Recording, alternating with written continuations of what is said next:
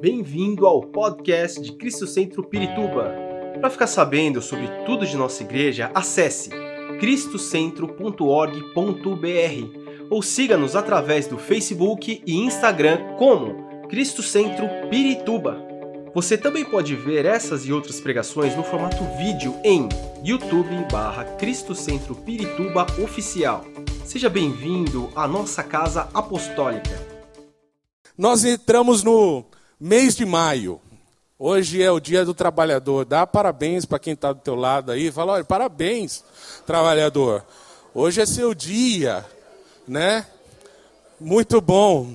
Eu quando comecei, quando eu comecei a trabalhar, né, comecei a trabalhar como, como mensageiro, olha aí, uma profissão antiga, né?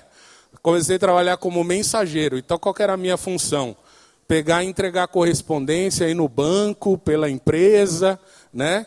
No Natal eu sofri, irmãos, porque o que eu carregava de cesta de Natal para dar para o gerente do banco, para o advogado, e, e aí uma das minhas maiores alegrias eram os feriados.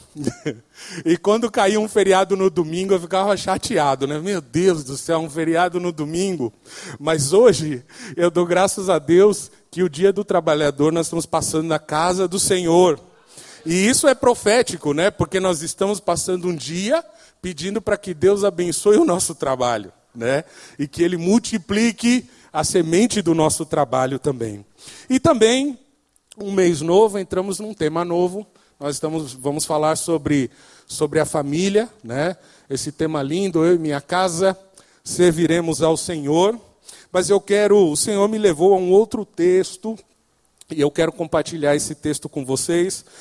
Na verdade, nós vamos trabalhar com dois textos durante esta mensagem, e vocês vão entender. Eu peço que o Espírito Santo nos ajude e nos dê graça para transmitir o que o Senhor quer trazer nessa noite. Livro do profeta Jeremias, capítulo 29. Nós vamos ler a partir do versículo 4. Jeremias 29, versículo 4. Diz assim: Assim diz o Senhor dos Exércitos, o Deus de Israel, a todos os exilados que deportei de Jerusalém para a Babilônia. Construam casas e habitem nelas, plantem jardins e comam de seus frutos Casem-se e tenham filhos e filhas, escolham mulheres para casar-se com seus filhos e deem as suas filhas em casamento, para que também tenham filhos e filhas. Multiplique-se, multipliquem-se e não diminuam. Busquem a prosperidade da cidade para a qual eu os deportei, e orem ao Senhor em favor dela, porque a prosperidade de você depende da prosperidade dela. Eu quero ler até aqui. Eu quero falar sobre um tema, o tema que eu dei à minha mensagem é: Minha família será bênção para a sociedade, para a minha cidade. A gente sabe que a família, que é uma instituição formada por Deus, e ela já surge de um milagre, né?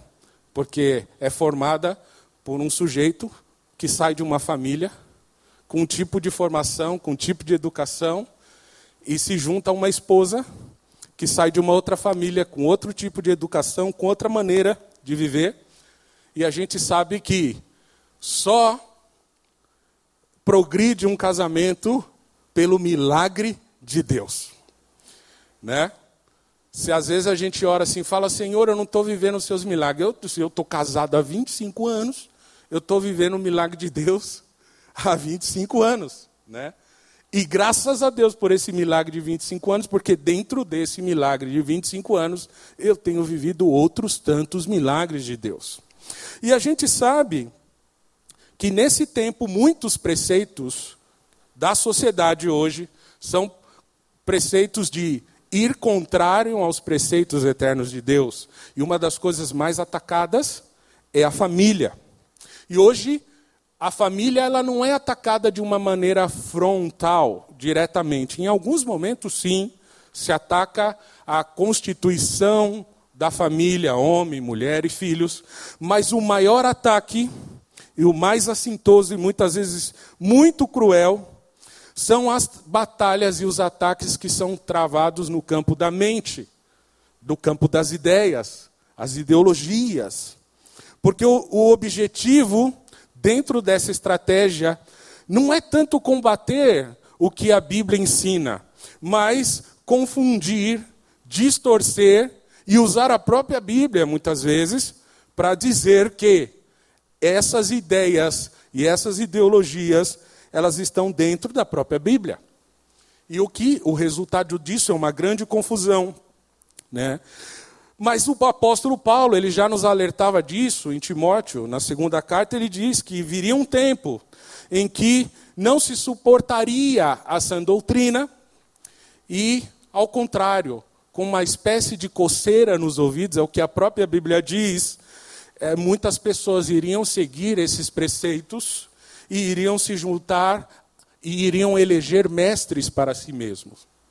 E o que a gente tem visto hoje na sociedade justamente é isso, porque todos, muitos acabam se portando como mestres de si mesmos, ou então vão buscar soluções, vão buscar é, trazer respostas para sua família, para sua casa, num lugar que não é a igreja e muito menos longe da palavra de Deus. Então, o mais importante que nós todos temos que viver é buscar constantemente essa verdadeira doutrina e nos aproximarmos da palavra de Deus. Tudo ao nosso redor parece que, eu não sei se vocês têm essa sensação, eu tenho 45 anos, e para mim parece que tudo está muito diferente da maneira como eu vivia na minha infância. E eu não estou me referindo aos avanços de, de, de, tecnologia, não estou me referindo a um mundo globalizado. Eu estou falando mesmo de modelo de vida, de estilo de vida, da forma de se levar as coisas. Tudo está muito diferente, parece que está tudo desmoronando. Né? Antigamente, ainda numa sociedade completamente fora da vontade de Deus, havia pelo menos um certo temor de não desagradar a vontade de Deus. Havia um temor. Apesar de muitos não professarem a fé, apesar de muitos não buscarem a presença de Deus, quando se tratava das coisas de Deus, havia um certo temor. Mas então, se a gente observa essas coisas, podem vir perguntas à nossa cabeça. Né? O que, que a gente faz então, num momento como esse? O que, que a gente pode fazer com a nossa família? Como que a gente pode fazer a, a declaração que Josué fez, eu e minha casa serviremos ao Senhor? E é justamente o livro de Jeremias junto com uma outra passagem em Deuteronômio, nos dá esse caminho que eu quero compartilhar com vocês hoje. Primeira coisa, o que a gente precisa entender, que ainda que nós estejamos aqui geograficamente no nosso próprio país, alguns não, mas a maioria de nós estamos geograficamente no nosso próprio país, o que está acontecendo culturalmente faz a gente ter a sensação de exílio faz a gente ter a ideia de que a gente não, já não faz parte desse lugar onde a gente está.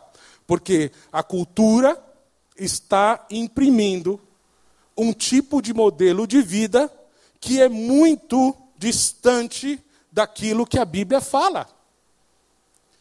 A gente está num, num, momento cada vez mais complicado, onde dias terríveis da Bíblia que foram tratados durante toda a nossa vida como terríveis e assustadores, estão se repetindo.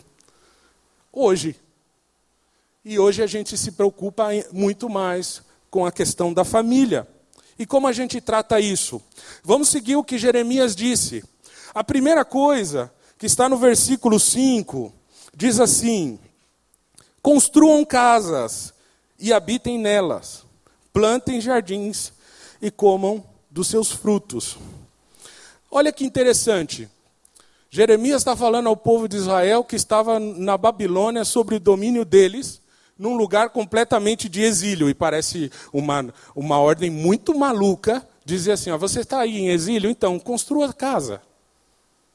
Parece uma ordem muito diferente, né?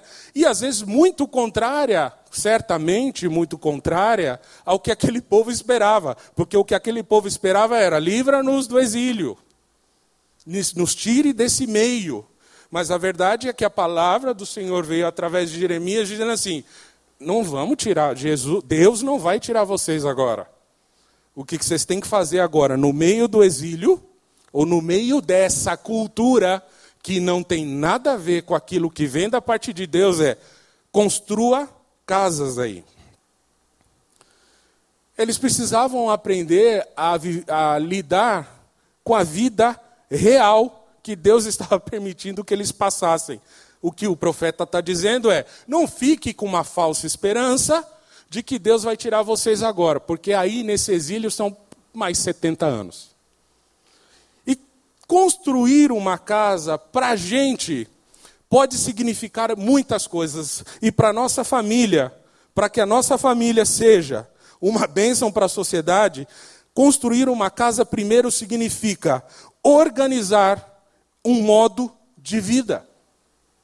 É estabelecer um lugar que seja seguro para que cada membro da sua família possa se refugiar nesse lugar em tempos de incertezas e ataques às verdades estabelecidas por Deus. A casa é o lugar da família. Não importa qual seja a casa, como seja essa casa, se ela é simples ou se ela é uma grande casa, mas se é uma casa de uma família, é um lugar seguro e que deve organizar uma forma de viver. O lugar da casa é onde nós, com a esposa ou com o marido ou com os filhos, estabelecemos um modelo. É assim que essa família se porta. É assim que essa casa vai andar. Construir uma casa também significa estabelecer relacionamentos, porque a casa, na verdade, deve ser um verdadeiro lar para a família. Um lar é onde se vive uma realidade de afeto com base nessas relações íntimas das pessoas que vivem ali. Se na nossa casa nós não estabelecemos uma relação de intimidade com aqueles que estão ali, essa casa, ela não pode ser um modelo e um exemplo para seguir uma vida. Existem muitas casas bonitas, muitas casas grandes, muitas casas cuja fachada elas nos impressionam, mas quando você entra naquela porta, é pai que não fala com filho, é filha que não fala com irmão, é esposo que não fala com esposa, e o caos está estabelecido, mas a casa daquele que serve ao Senhor é uma casa que está baseada num modelo de vida que vem do Senhor e num modelo de relacionamento que vem do Senhor Jesus. O Senhor Jesus, em todo o seu ministério, estabeleceu relacionamento. Primeiro, ele tinha um tipo de relacionamento com o povo, se chegava perto de todo mundo o tempo todo. Depois, ele tinha um relacionamento num segundo nível com os discípulos em geral que o seguiam. Depois ele tinha um, um, tipo de relacionamento ainda mais íntimo com aqueles doze discípulos que caminhava com ele. E depois, dentro daqueles doze discípulos, tinha outros três que tinha uma intimidade ainda maior. O próprio Senhor Jesus mostrando para nós que uma casa precisa de relacionamentos íntimos. Construir uma casa também, além de estabelecer um relacionamento, é o lugar onde se supre as necessidades emocionais uns dos outros. Não dá para sobreviver numa casa onde todos estão instáveis emocionalmente o tempo todo. Como é importante, quando, você, quando eu não estou bem, como é importante chegar e dar uma resmungada no ombro da minha esposa. E aí a gente, muitas vezes, a gente tem que viver essa gangorra, porque eu vou lá resmungo para ela, e ela me anima. Depois ela vem e resmunga para mim, eu a animo. Porque uma casa, estabelecer uma casa, significa estabelecer um lugar de vinculação, de intimidade, de troca, de entrega. E essa casa, você pode ficar tranquilo, não será perfeita, pela razão de você estar lá. Assim como minha casa não é perfeita, porque eu estou lá. Não existe casa perfeita com seres imperfeitos. Mas existe uma casa onde a gente estabelece relacionamento sempre a três: cônjuges e o Senhor, filhos e o Senhor, família e a palavra de Deus. Estabelecer uma casa também significa estabelecer a palavra de Deus sobre a nossa família. Muitas famílias estão perecendo justamente porque nos, nas suas casas, nos seus lares, a gente não vê a manifestação da palavra de Deus. Em todo tempo, nós precisamos promover isso entre os nossos filhos. Até me lembro, engraçado, porque uma vez eu estava dando uma dura nos meus filhos. A dura foi para o meu filho mais novo, para o Mateus. Eu falei assim, ele era pequeno. Eu falei, rapaz, você você está lendo a Bíblia? E a gente sempre ensinou isso, sempre deu livros também para ler e tudo. Falei, ele estou. Falei, mas você não sabe um, um versículo de cor? Me fala aí. Ele falou, pai, lógico que sei. Eu sei o Salmo 73. Falei, ah, então fala ele. O Senhor é meu pastor, nada me faltará. Errou por 50, né? Mas beleza. Mas o, o interessante é que a gente sempre se preocupava, e uma coisa que a gente observa com frequência, inclusive na vida do próprio Mateus, de vez em quando está lá o refrigerante, está lá um tipo de comida, doces e etc. Come, filho, a mãe, come, meu bebê, você parece que não quer comer nada, né? E aí ele, não, mãe, não posso. Come? Eu não posso, mãe. E mãe é mãe, né?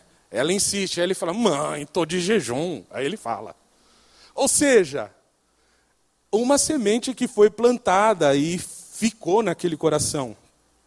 Muitas famílias elas acabam se desfazendo justamente porque o pouco tempo que ela pode se reunir, elas estão tratando de qualquer coisa menos de alguma coisa relacionada à casa de Deus e à palavra de Deus.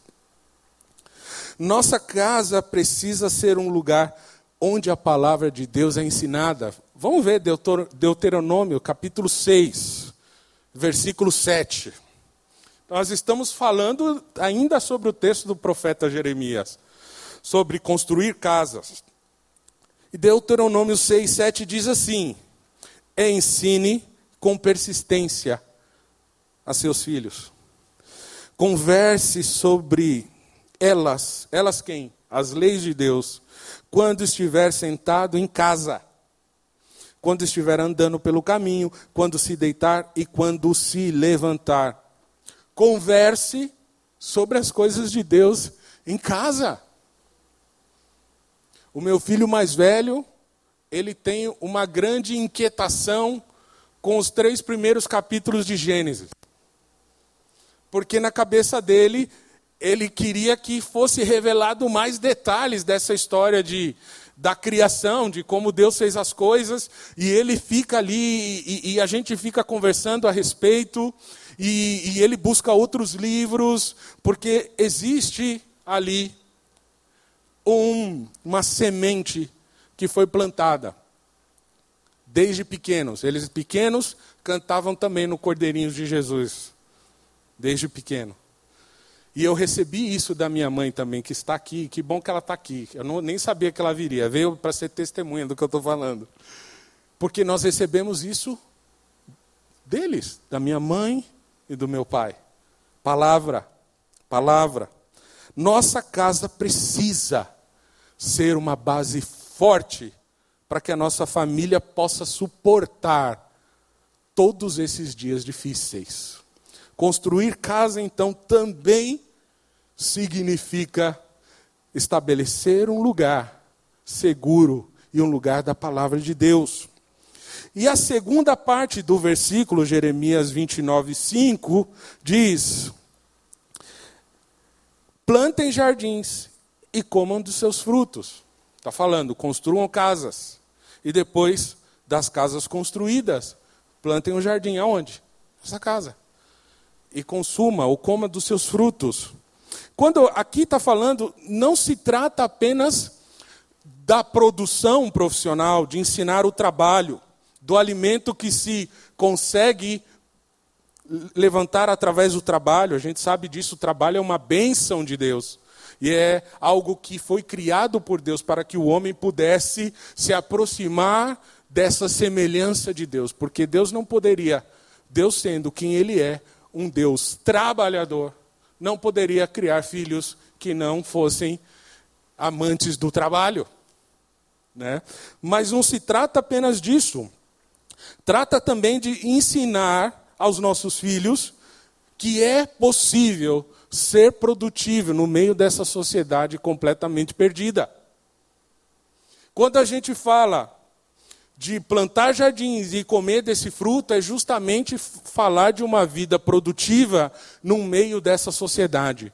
Agora, se você construiu uma casa, mesmo no meio do exílio, com base nesses preceitos que o profeta Jeremias está trazendo, você o teu filho, a tua esposa, o teu marido são agentes de Deus no meio dessa sociedade perdida. E não importa onde isso seja, não importa, pode ser na faculdade, no trabalho ou em qualquer outro lugar. Se por acaso Deus te coloca ali, ou se Ele envia o teu filho para estar ali, se Ele recebeu dentro da casa, ele pode ser alguém que muda a história daquele lugar. Você pode ser essa pessoa. Nossa família pode ser essa bênção para a sociedade. Há um livro que fala sobre os sete montes da sociedade. É, eu não lembro do primeiro nome do escritor, o segundo nome, o sobrenome é Eliot ele fala sobre os sete montes da sociedade. Cada monte desse representa uma grande área da sociedade: economia, educação, artes, uh, negócios e etc. E o que esse livro justamente fala é de uma vida cristã produtiva nesses montes da sociedade que estão tomados, que foram corrompidos e que precisam ser transformados eu continuo travando as minhas batalhas no monte da arte, no monte da música. Que se tem um lugar que é bonito, todo atrapalhado, de uma série de coisas que estão fora, muitas vezes, da vontade de Deus, é o campo da arte. Mas a gente precisa estar estabelecido na palavra de Deus para ser um agente que transforma essa realidade onde a gente é colocado. Em todas as condições da nossa vida, o nosso compromisso deve ser realizar o melhor com que nós temos à disposição, seja onde for, e principalmente sem ficar esperando a condição ideal para fazer as coisas. Quer comer do jardim? Mas precisa plantar. Quer poder compartilhar desses frutos com seus filhos, com a sua casa, o que, que você plantou? Não dá para ficar esperando o tempo todo por frutos que o Senhor vai prover. Porque em muitos momentos o que o Senhor está provendo para a nossa família é trabalho, faça. Vai lá e faça. E cuidar da família também é um trabalho. Porque se você quer que os seus filhos e a sua casa seja a manifestação do fruto do Espírito Santo, isso dá trabalho. Todo o trabalho que meus pais tiveram comigo e com meus irmãos não foi pequeno, foi grande, mas valeu a pena. Valeu a pena E não só pelo resultado que isso trouxe para a minha vida, mas porque eu estou transmitindo isso para os meus filhos. E ano que vem meu filho vai casar, e quando ele tiver netos, quando ele não, né? Ele tiver filhos e eu netos, imagina ele neto vai demorar um pouco. eu quero continuar reverberando isso, eu quero que meu filho reverbere isso. Ou seja, construa casa e ao redor dessa casa tenha um jardim. Plante nesse jardim e colhe os frutos. Colhe os frutos desse jardim. Segunda coisa que diz aqui: tenham filhos e filhas. Versículo 6 do capítulo 29 de Jeremias. Na nossa cultura, cada, cada vez mais a nossa cultura se torna um lugar assustador para ter filho. E cada vez mais os filhos de Deus, os cristãos estão tendo menos e menos e menos filhos, né? Eu não estou aqui para dizer que para você cumprir a promessa de Abraão, encher a terra e multiplicar, mas o que eu quero, dizer, quero mostrar para vocês é um conceito importante. Uma das religiões que mais cresce no mundo é o islamismo. E ele, existe uma projeção que na Europa, até 2050, eles sejam quase 30% da população. Considerando um crescimento demográfico de ter filhos e considerando o resultado evangelístico dos filhos tradicionais muçulmanos no trabalho que eles vão fazer na sociedade para ganhar essas pessoas, para se tornar essas pessoas muçulmanas. Existe um medo muito grande, né? Da gente ter filhos. Ou esse medo, quando a gente já tem os filhos, nós temos medo de soltar os nossos filhos num lugar completamente destruído, fora dos propósitos de Deus. Mas um dos objetivos que Deus traz aqui, através da vida do profeta Jeremias para o povo, era que a vida do povo de Israel gerasse bênção e paz na Babilônia. E só chegaria bênção e paz na Babilônia através do crescimento do povo de Deus. Ou seja,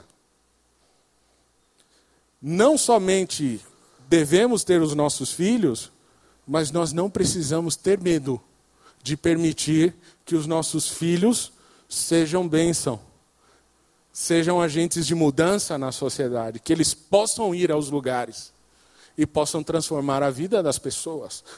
Quem transforma é o Espírito Santo, obviamente, mas que eles possam ser essa flecha lançada para mudar a vida da Babilônia.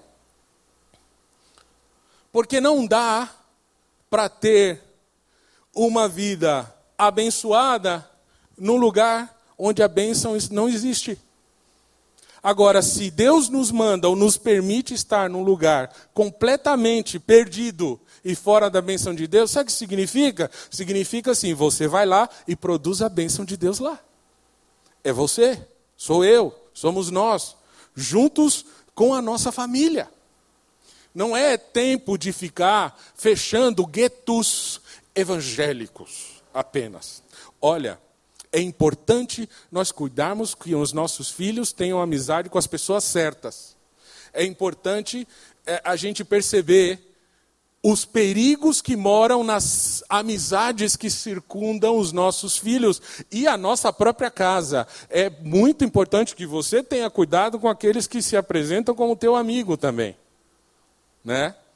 É muito importante tomar esse cuidado. Mas mais importante do que isso é estabelecer, é construir casas fortes, bases fortes, para que os nossos filhos e nós mesmos estejamos nesses lugares como quem influencia, como quem muda e não como quem é influenciado.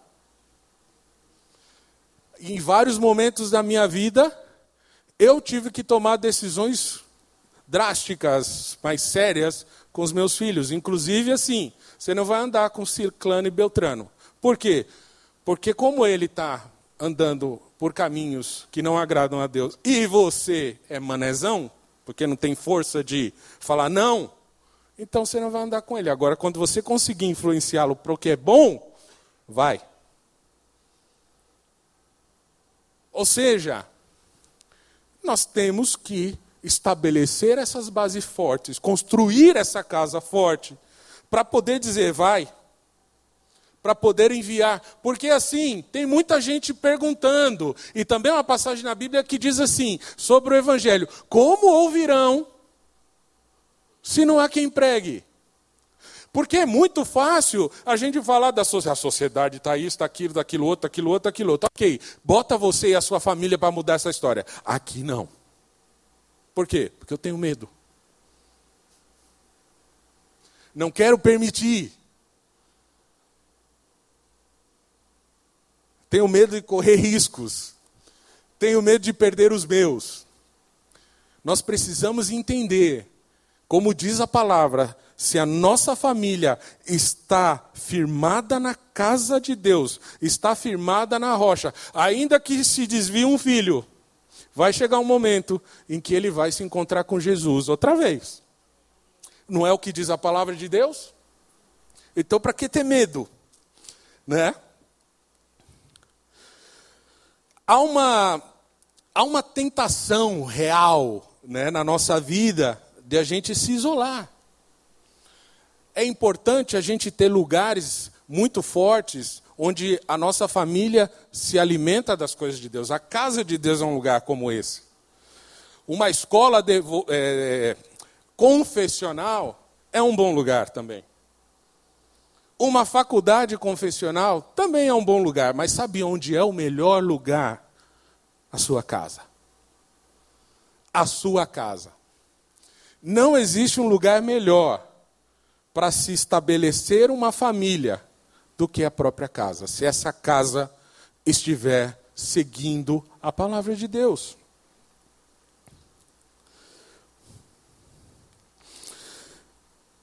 Quando Jeremias está falando sobre tenham filhos, pelo menos três coisas ele está dizendo aqui. Tenham filhos e os preparem para que eles mudem o que está em torno deles que sejam bênção nos lugares difíceis. Porque é assim que a nossa família vai cumprir o propósito de Deus. Quantos acreditam que há um propósito de Deus com a sua família? Amém. Eu também creio, eu também tenho vivido assim. E se eu não fosse filho de uma mãe que não podia ter filhos, hum, de um pai que tinha metade de um pulmão e um quarto de outro, e se eu não disser que Deus tem um propósito na minha vida, porque eu sou fruto de um pai que tinha problemas de saúde e de uma mãe que não podia ter filhos. Mas Deus me deu vida através da vida dele. Sabe para quê? Para que eu pudesse cumprir um propósito. E existe um propósito de Deus com a tua vida e com a tua família. Então, não tenha medo, meu irmão. Vamos avançar nos propósitos de Deus. A segunda coisa que Jeremias está dizendo aqui sobre ter filhos, que o modelo de formação bíblica que as nossas casas devem produzir, não deve ficar só dentro da nossa casa. Alguém tem que ir lá fora e mostrar: olha, é assim que se faz. Olha, a vontade de Deus é essa aqui, ó. Se ninguém mostrar, como é que vai haver mudança?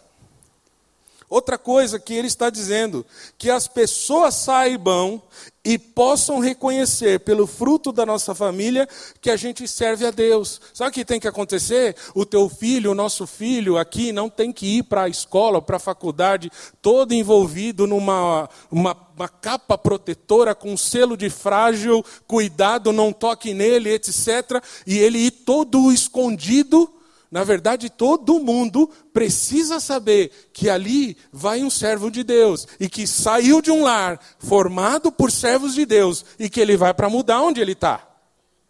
É o que diz em Deuteronômio 6, versículos 8 e 9, eu quero ler com vocês.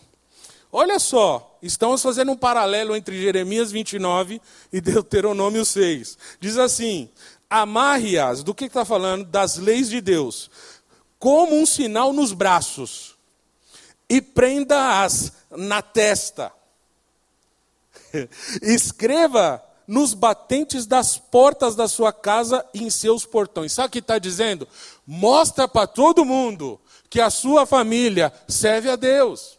Mostra para todo mundo que na tua casa quem manda lá é o Senhor dos Exércitos. Não deixa que a sua família seja uma, uma, uma família secreta do reino. Quem são vocês? Nós somos agentes secretos do reino de Deus. Não espalha para ninguém, por favor. Nós precisamos mostrar. E a nossa casa precisa mostrar isso. A nossa vida precisa mostrar isso. Quantas vezes a gente está em muitos lugares, e eu mesmo com essa cara aqui, de homem bomba, as pessoas sabem que eu sou crente. Elas sabem que eu não vou explodir nenhum shopping. É verdade. Qualquer lugar que eu vou, mesmo assim, com esse jeitão aqui, termino de trabalhar, de fazer um ensaio, qualquer coisa que seja, você é crente? Eu falei, meu Deus, não tem jeito, todo mundo vê. Está na testa. E que testa? Tem espaço aqui para escrever o Salmo 119, né? Tem bastante espaço. Gente, precisa mostrar para as pessoas que nós vivemos de acordo com a palavra de Deus. Mostra Deixa no seu corpo, deixa. Como é, como é amarrar no braço? É mostrar com a sua postura. É mostrar como, como você interage com as pessoas. É manifestar um servo de Deus onde ninguém está vendo ninguém sabe que você está lá. Uma das coisas que eu sempre tenho pedido a Deus e pedido para que Ele me ajude a sempre manifestar a vontade de Deus é que eu vou para o outro lado do mundo e num lugar que ninguém me conhece, mas que eu continue lá com as leis de Deus amarradas no braço, escritas na testa e que todo mundo possa saber que ali vai um servo de Deus. Que assim seja com a nossa família. A nossa família precisa mostrar Precisa ser esse lugar, sabe? E não precisa ter medo de mostrar a sua família, não. Porque assim, ainda que amarrando as leis de Deus no braço, escrevendo na testa, marcando no portão da casa, como diz a palavra de Deus, nós vamos errar, nós vamos falhar, você vai falhar, teu filho vai falhar, mas sabe de uma coisa? O Senhor restaura e cuida daqueles que vivem de acordo com a sua palavra. Então, sem medo. Sem medo. Vamos não só ter filhos, mas vamos mostrar esses filhos. Vamos mostrar a nossa vida. E aí vem uma pergunta, que é o, o ponto número 3 que eu quero trazer. Como minha família pode ser bênção para a sociedade? Como é que a gente forma uma família temente a Deus, em pleno exílio de, de moral, de padrões, em pleno exílio de uma cultura com valores completamente diferentes dos nossos. Primeira coisa, no versículo 8 do capítulo 29 de Jeremias, diz assim: Porque o Senhor dos Exércitos, o Deus de Israel, porque assim diz o Senhor dos Exércitos, o Deus de Israel: Não deixem que os profetas e adivinhos que há no meio de vocês os enganem. Não deem atenção aos sonhos que vocês os encorajam a terem. Duas coisas está falando aqui. Primeira coisa, se eu quero que a minha família seja bênção para a sociedade, a primeira coisa que eu preciso cuidar é que nós não sejamos enganados por falsos ensinos. Hoje nós estamos debaixo de uma pressão entre a verdade e a mentira produzida e institucionalizada dentro da sociedade. E muitas vezes, nos posicionar diante dessas coisas nos custa. Porque cobra da gente e a gente fica, bom, se eu me posicionar contra certas coisas, as pessoas vão dizer que eu estou me posicionando contra elas. Se eu disser que certas situações não agradam a Deus, vão dizer que eu estou indo contra essas pessoas. Por quê? Porque existem muitos falsos ensinos. Muita gente falando em nome de Deus, compartilhando coisas que são problemas terríveis para as nossas famílias. E a primeira coisa que a gente deve fazer é combater esses ensinamentos sem colocar uma palavra própria, somente com a palavra de Deus. Se tem alguma dúvida, se você é confrontado em alguma coisa, como muitas vezes nós somos, eu sou confrontado, eu não digo eu penso, eu acho, eu digo a palavra de Deus diz. A palavra de Deus diz. E aí se vem uma segunda pergunta, mas você acredita nisso? Eu acredito. É, mas as coisas não são bem assim. As coisas são bem assim mas eu vou combater todos esses falsos ensinamentos, principalmente quando eles estão tentando entrar na minha casa pelo jardim que nós plantamos e construímos. Aqui não. Aqui não. Se eu quero que a minha família seja bênção para a sociedade, eu vou combater esses falsos ensinos. E eu vou agir como um verdadeiro sentinela. Você é um guarda da minha família. Você é um guarda da minha casa. Não me importa quantas noites eu tenho que passar em claro. Aliás, já passamos muitas, né, amor? Já passamos muitas. Sabe por quê? Porque nós somos sentinelas da nossa casa. Nós devemos ser. Se você quer que a sua família seja bênção para a sociedade, primeira coisa, combata os falsos ensinos e tome uma posição de guarda. Guarda a sua vida, guarda a vida da sua família, guarda os seus filhos. Proteja-os. Não permita que essas coisas que chegam na nossa casa, que chegam, que podem chegar através de qualquer um, não permita que essas coisas venham e gerem dúvida. Combata. Combata como? Com a palavra de Deus. Segunda coisa, como é que minha família pode ser bênção para a sociedade? Obedecendo a palavra de Deus. E é o que está em Deuteronômio 6, o, o profeta Moisés dizendo: Olha, esses são os meus decretos, os decretos do Senhor. Vocês precisam obedecer. Se vocês não obedecerem, vocês não vão viver o que Deus tem para vocês. Se você não obedecer, tua família não vai alcançar aquilo que Deus tem para ela. Obedecer. E não é obedecer de qualquer forma, porque seguindo a leitura diz: todos os dias da sua vida, para que você tenha vida longa. Ou seja, obediência diligente, sistêmica, insistente. E a obediência tem um preço, dói, custa para a gente. Porque nem sempre o que Deus manda a gente fazer é o mais simples. Geralmente a obediência vai custar para a gente sair de um lugar cômodo. Porque a primeira coisa que a desobediência produz é comodidade. Porque quem está te vendendo essa comodidade é o diabo, porque você desobedeceu a Deus. Só que a segunda coisa que vem da desobediência é a culpa. Porque aí você descobre que você desobedeceu a Deus e não cumpriu a vontade dele. Ou seja, temos que ser obedientes sistematicamente. Se nós queremos que a nossa família seja bênção, nós não podemos abrir mão, nunca, de qualquer preceito de Deus e abrir mão ou negociar essa obediência. Olha, se é errado que você vá num determinado lugar amanhã, por que que na quarta-feira esse lugar passa a ser permitido? Se esse lugar que o teu filho te pediu para ir, você falou que não, hoje, Por que sexta-feira que vem você fala, ah, tá bom, vai.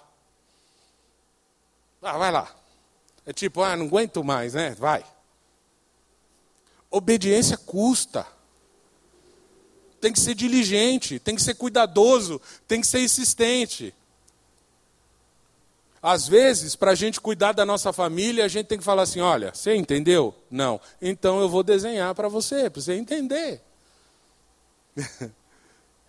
eu vou dizer com outras palavras, eu vou te mostrar com outro exemplo, eu, mas eu vou continuar mantendo aquilo que Deus falou. Se Deus falou que é assim, nós vamos obedecer.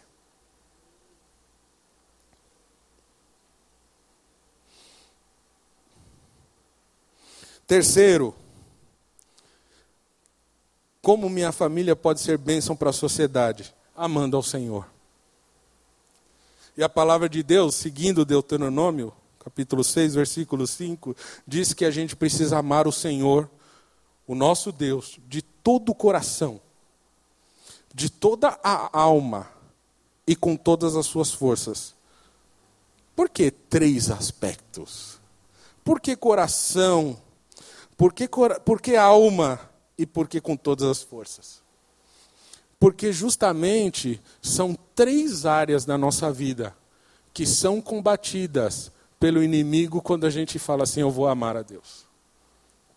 O coração, quando fala de amar com o coração, significa amar com um propósito que é superior ao nosso próprio propósito de vida. Amar ao Senhor de todo o coração significa amar mais a Deus do que a nós mesmos. É amar sobre todas as coisas. Quando a gente fala ame ao Senhor de todo o coração, você tem que é uma declaração que você está dizendo: eu abro mão de todo o resto. E esse resto inclui a minha própria pessoa. Eu amo a Deus com todo o meu coração. Agora, amar ao Senhor de toda a alma significa outra coisa. No nosso cérebro tem uma região chamada lobo frontal. Fica na testa. Olha aí. Amarre-as na testa. Fique na, fica na testa. Tem uma psicóloga aqui que pode me ajudar auxiliar aqui. Qualquer coisa eu corro para os universitários aí. É onde fica o córtex pré-frontal. Estou certo? Muito obrigado. Essa região, ela corresponde ao planejamento que a gente faz, ao raciocínio, controle próprio e também da nossa espiritualidade, da nossa fé. Quando a gente fala de amar com toda a alma, significa que qualquer planejamento, o que eu penso, que controla a minha vida e a minha vida de fé, eu coloco tudo nas mãos de Deus. E não é só colocar tudo na mão de Deus, mas é fazer com que a nossa família ame o Senhor de todo o coração e de toda a alma, com propósito, com planejamento, com raciocínio, com controle próprio e com toda a fé. Essa área aí é uma espécie de central de operações. Mari, me ajuda. Onde fica a moral? Onde fica a ética? Onde ficam os nossos valores? Está nesse lugar aí, na alma, nesse lobo frontal. Dizer assim: amar ao Senhor com toda a minha alma significa que eu vou amar ao Senhor com todo aquilo que eu acredito, com a, toda a moral que eu recebi, com todos os valores que eu recebi e com todo o comportamento ético que a palavra de Deus me ensina a ter. Se eu falo que amo ao Senhor com toda a alma, né? Vou usar um exemplo bem bom que o apóstolo sempre usa. Aí toca o telefone e eu falo, manda dizer que eu não estou. Eu já rompi aqui um valor ético, né? Né? Eu já rompi um valor ético. E amar com todas as forças significa, ainda que seja difícil, ainda que haja qualquer tipo de oposição, ainda que seja amar contra a esper própria esperança, e ainda que seja amar contra a própria realidade dos problemas, eu vou amar o Senhor. Será que a gente está pronto para amar o Senhor de todo o coração, com toda a nossa alma e com todas as nossas forças? Será que a gente não precisa ter consciência de que precisamos avançar nisso e de que nós precisamos da graça de Deus e do Espírito Santo de Deus para caminharmos assim? Que essa mudança comece na gente e que ela vá para os nossos filhos. E o último ponto que eu quero falar aqui, como a minha família pode ser bênção para a sociedade, está em Jeremias 29, o versículo 7, que diz assim: Busquem a prosperidade da cidade para a qual eu os deportei e orem ao Senhor em favor dela. Olha que interessante, porque a prosperidade de vocês depende da prosperidade dela. A prosperidade de vocês depende da prosperidade da cidade onde você está a prosperidade de Deus para a tua vida depende da prosperidade onde você foi colocado por Deus. E é você que faz esse lugar ser próspero. Não dá para a gente querer alcançar bênçãos de Deus no lugar onde nós estamos se a gente não pede a prosperidade de Deus para esse lugar. Devemos viver a prosperidade nesse lugar. Nossa família, ela é um, um pequeno núcleo de pessoas, né? Se a gente for comparar com a sociedade. Mas as grandes mudanças acontecem, iniciam de forma muito pequena. Se a gente quer grandes mudanças na cidade onde a gente está, a gente precisa começar as grandes mudanças, as pequenas mudanças na nossa própria casa. Que o Senhor nos ajude a entender isso e a viver isso, porque querer a prosperidade de onde nós estamos é completamente o contrário de se isolar onde nós estamos. Nós precisamos avançar e caminhar conforme Deus quer que nós caminhemos. Deus, ele, nos, ele se preocupa que a nossa família seja uma família ministerial. O chamado ministerial não é um chamado isolado, não é para uma pessoa. Ele pode começar com uma pessoa. Mas o chamado ele não termina com essa pessoa, é um chamado para a família. E o Senhor, nessa noite, quer dizer para você e para mim também, que a sua família será uma família ministerial será uma família completamente entregue a Deus e que vai manifestar o reino de Deus. Se nós vivemos esses preceitos aqui, nossa família não somente servirá ao Senhor, mas ela vai abençoar a nossa sociedade. Se hoje a nossa família ela ainda não está vivendo tudo que o Senhor tem para ela, nós vamos orar nessa noite para que o Senhor restaure e nós começamos a viver o que Deus tem para a nossa família. E às vezes a restauração da nossa família e dos nossos filhos precisam começar na gente. Porque às vezes, às vezes o inimigo é tão sujo que você nem percebe e ele vai lá e bota uma mentira tão grande no ouvido do teu filho ou da tua filha, e ela abraça aquilo como uma grande realidade. Num dos momentos mais difíceis, difíceis que eu tive com meu filho mais velho, que é uma benção, que ministra louvor, o cabeludão ali, que toca guitarra e tudo. Quando nós oramos e clamamos e pedimos a Deus para que, o, que Ele revelasse o que estava acontecendo, um belo dia ele chega me abraça, abraça Denise e diz assim: Eu amo vocês. Coisa que ele tinha muita dificuldade em dizer. E aí, um belo, e aí ele fala assim: Olha, sabe o que acontece? Eu achava que eu atrapalhava a vida de vocês. Eu achava que eu era um peso para vocês. Eu achava que vocês não me amavam, mas eu percebi que vocês me amam. E aí eu disse para ele assim: Filho, tudo que nós fazemos aqui é por você. Nada do que foi feito nessa casa aqui, nada do que nós levantamos, trabalhamos e conquistamos não foi feito que não fosse feito pensando em você. Tudo é para você.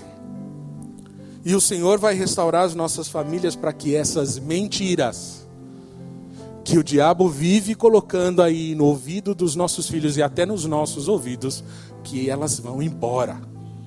Porque a nossa família será bênção para essa sociedade. Se a nossa família ela foi afetada por essas ideologias, o Senhor está aqui para combater o trabalho de Satanás e botar ordem em todas as coisas. E hoje mesmo é dia que o Senhor te dá força.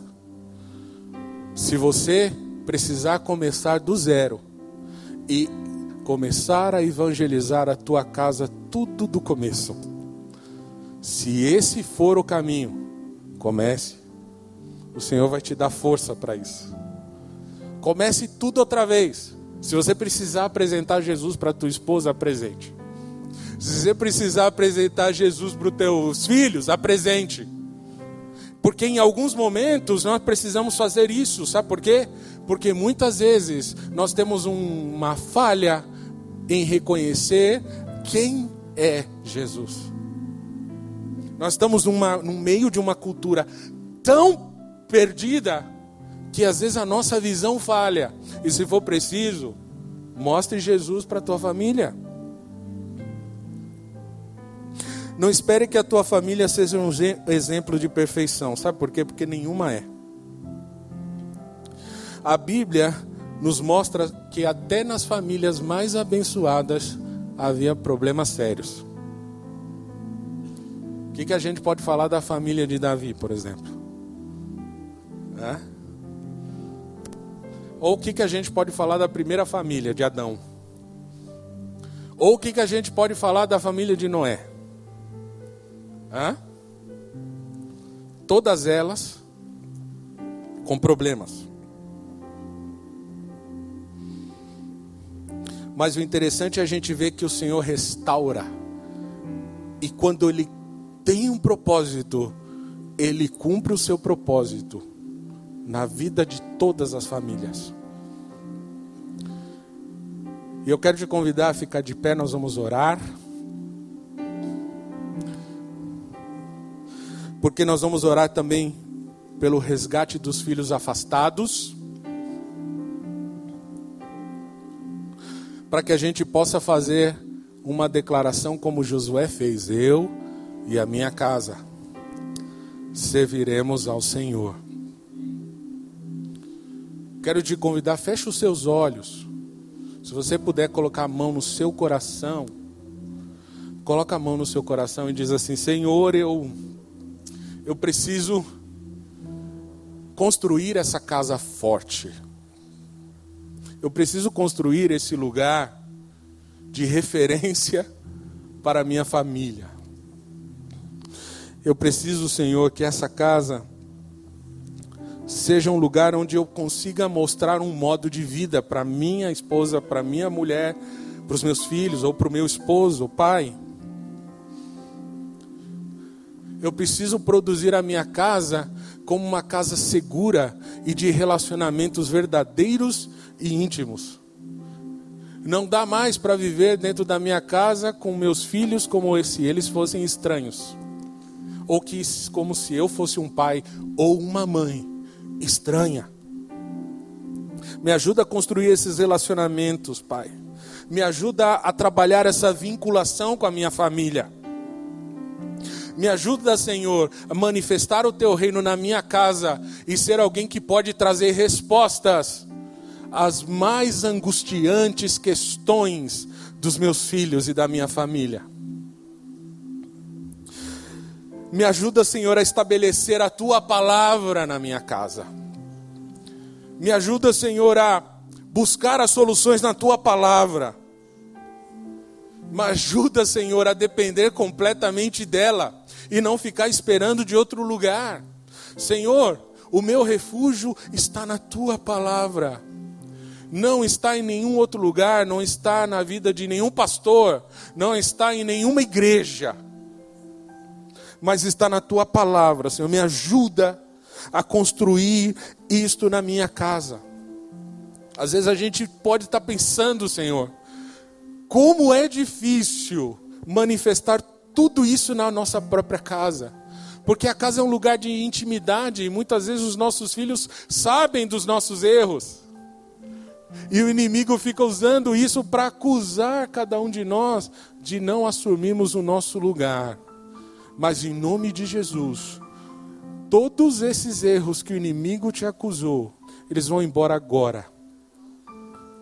E no lugar dessa culpa vem a paz do Senhor, a paz do Espírito de Deus, que vai permitir que eu avance e ensine a palavra na minha casa, Senhor. Senhor, me ajuda a levantar uma casa que te ame. Me ajude, Senhor, a levantar uma família que se dedica completamente à tua vontade, Senhor. E me ajuda, Senhor, a restaurar os erros que eu mesmo cometi. Também é uma noite de perdão. Porque a restauração do Senhor precisa iniciar num perdão. E o primeiro perdão dessa noite aqui é você mesmo se perdoar. Você precisa se perdoar nessa noite. Pelos erros cometidos. E pelos erros que foram é, responsabilizados, que você foi responsabilizado, mas que você não foi o culpado. Que haja um perdão sobre a tua vida nessa noite, na tua vida. Comece perdoando você mesmo. E manifeste esse perdão agora para a tua família, para a tua esposa, para os teus filhos. Todos esses ventos que você viveu foram permitidos por Deus. Mas tem uma diferença, porque nós estamos falando do que o profeta disse: construir casas. Os ventos vieram, mas a sua casa foi construída sobre a rocha. Passou com muita força, mas não foi capaz de produzir destruição. Pode ser que a janela esteja quebrada, uma porta foi arrancada, um móvel foi tirado do lugar, mas olha, a tua casa está lá. E o caos que foi trazido por esse vento, o Senhor vai por ordem a partir de hoje.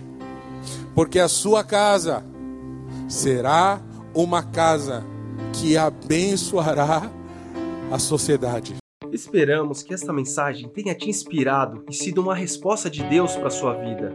Quer saber mais sobre Cristo Centro Pirituba? Siga-nos nas redes sociais no Facebook, Instagram e YouTube ou visite nosso site em cristocentro.org.br.